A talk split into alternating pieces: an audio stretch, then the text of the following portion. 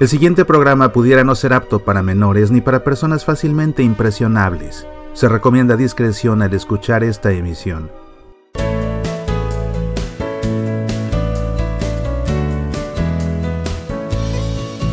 Un reducido grupo de monjas y sacerdotes se encontraron con la mujer en la capilla de una casa una noche de junio. A pesar de que el clima era tibio afuera, se podía sentir un frío a recorrer la habitación. Cuando los sacerdotes comenzaron a orar, la mujer entró en trance y de pronto cobró vida. Hablaba en múltiples voces, una de ellas profunda, gutural y masculina, otra de ellas muy aguda, una tercera voz hablaba solo en latín cuando alguien la rociaba de pronto con agua ordinaria, ella no reaccionaba, pero cuando se rociaba con agua bendita, gritaba con dolor, Déjenme sola ustedes, sacerdotes. La voz gutural gritaba, Alto ustedes, lo lamentarán.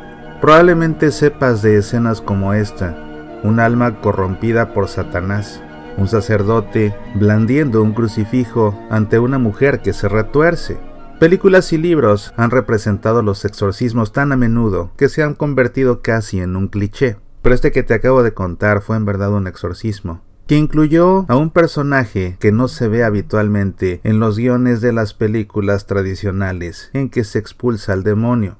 El doctor Richard Gallagher es un psiquiatra certificado, educado en las universidades más prestigiosas de los Estados Unidos y quien da clases en la Universidad de Columbia y en el Colegio Médico de Nueva York. Él fue parte del equipo que trató de ayudar a esta mujer, combatir a los aliados de Satanás. No formaba parte del plan profesional de Gallagher cuando estudiaba medicina en Yale. Él sabía acerca de los relatos bíblicos de la posesión diabólica, pero pensaba que se trataba de un intento de la cultura antigua por explicar los desórdenes mentales como la epilepsia. Él se llama a sí mismo con orgullo un hombre de ciencia. Sin embargo, en la actualidad, Gallagher se ha convertido en algo más, el especialista a quien recurre la red de exorcistas en Estados Unidos.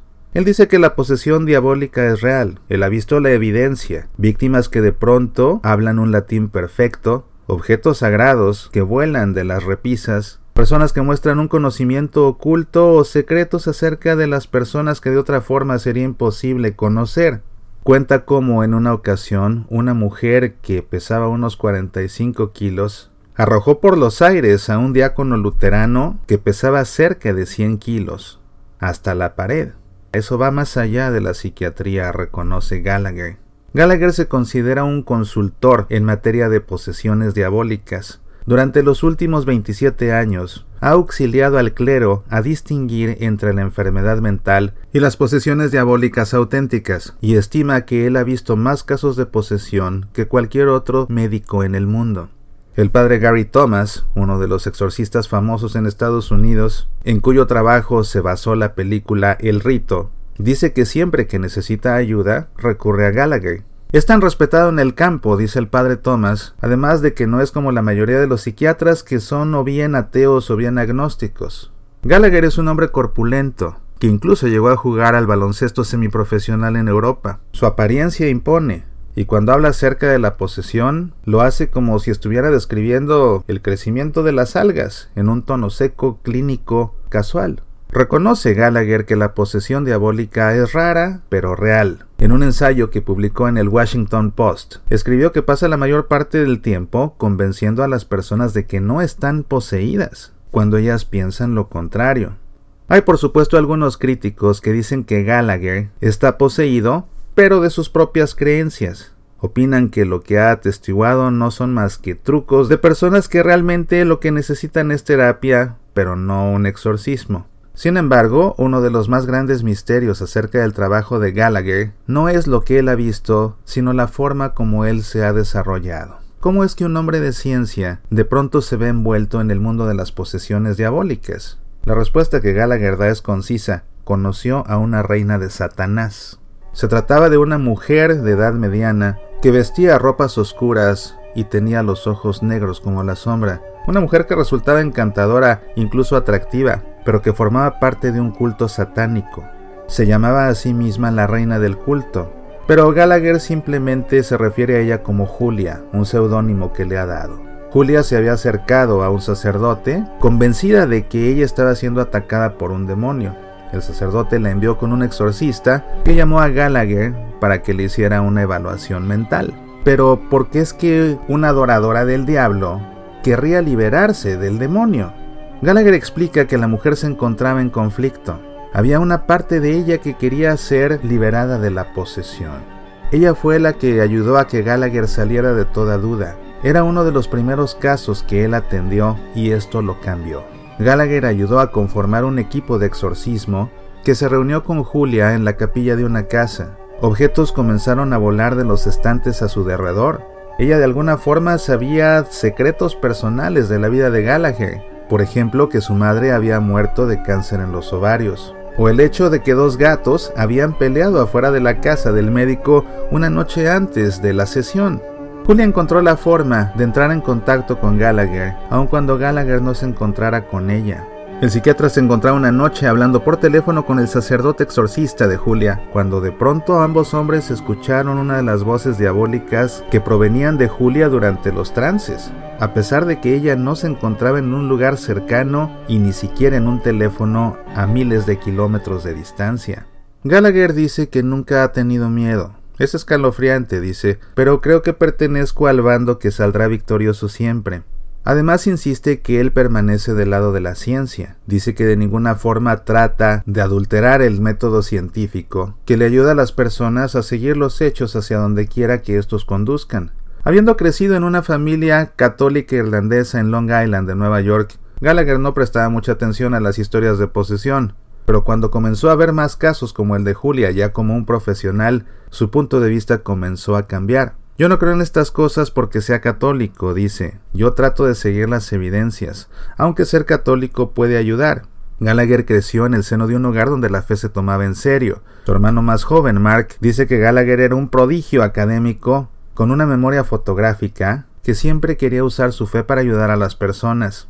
Mark Gallagher cuenta que él y su hermano el psiquiatra tuvieron una niñez sensacional. Su madre y su padre siempre fueron buenos y siempre intentaban ayudar a los vecinos y a los parientes. Su madre era ama de casa y su padre era un abogado que había peleado en la Segunda Guerra Mundial. Él acostumbraba a caminar con su familia con orgullo a la iglesia y le enseñó a sus hijos a siempre ser correspondidos. Las dos formas de ser agradecido de Gallagher consisten en ayudar a las personas con una enfermedad mental lo mismo que a las personas posesas, pero no necesariamente aquellos que pertenecen a la Iglesia Católica. El catolicismo actualmente no considera que la fe y la ciencia sean contradictorias. Insiste que la posesión, los milagros y los ángeles existen, pero al mismo tiempo reconoce que el calentamiento global es un hecho, al mismo tiempo que acepta que los milagros sean documentados con rigor científico. Una de las fuentes de inspiración de Gallagher es la carta encíclica de San Juan Pablo II Fides et Ratio, Fe y Razón.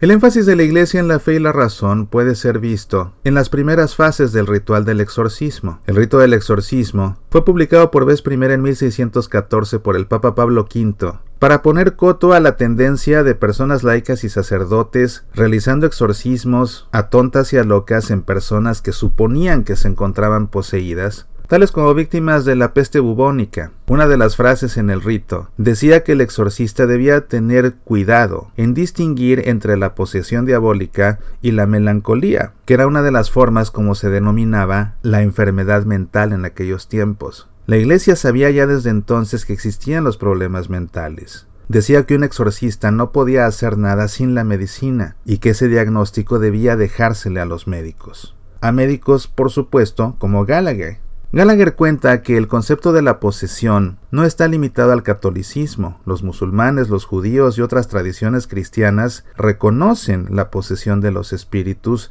como una posibilidad. Y no se trata de algo esotérico como algunos pueden pensar. Gallagher dice que él tiene muchos colegas y conoce a otros profesionales de la salud que creen en las posesiones. Uno de ellos es el doctor Mark Albanés, él estudió medicina en la Universidad de Cornell y ha ejercido la psiquiatría por décadas. En una carta dirigida a New Oxford Review, una revista católica, el doctor albanés defendió la creencia de Gallagher en la posesión. Dice además que entre los profesionales de la salud va en aumento la creencia de que la dimensión espiritual de los pacientes debe ser tomada en cuenta en los tratamientos. Independientemente de que el psiquiatra esté de acuerdo con las creencias del paciente o no. Hay algunos psiquiatras que incluso hablan de agregar un diagnóstico sobre un posible desorden mental de trances y posesiones al manual de diagnósticos principal que usan los profesionales de la salud en Estados Unidos. Hay tantas cosas acerca de la mente que los psiquiatras todavía no conocen, dice Albanés, que por ejemplo, durante un buen tiempo, muchos médicos eran escépticos de los pacientes que decían padecer de personalidades múltiples, sin embargo, en la actualidad es un desorden legítimo, que se conoce como problema de identidad disociativa. Y existe entre la comunidad de los psiquiatras cierta apertura a experiencias que suceden más allá de lo que puede ser explicado a partir de resonancias magnéticas, neurobiología o incluso teorías psicológicas. El doctor Jeffrey Lieberman, un psiquiatra que es especialista en esquizofrenia, llegó a una conclusión similar después de tener una experiencia aterradora con un paciente. Se le pidió a Lieberman que examinara el video de un exorcismo que él eventualmente descartó como poco convincente, pero después conoció a una mujer que según Lieberman le puso los pelos de punta.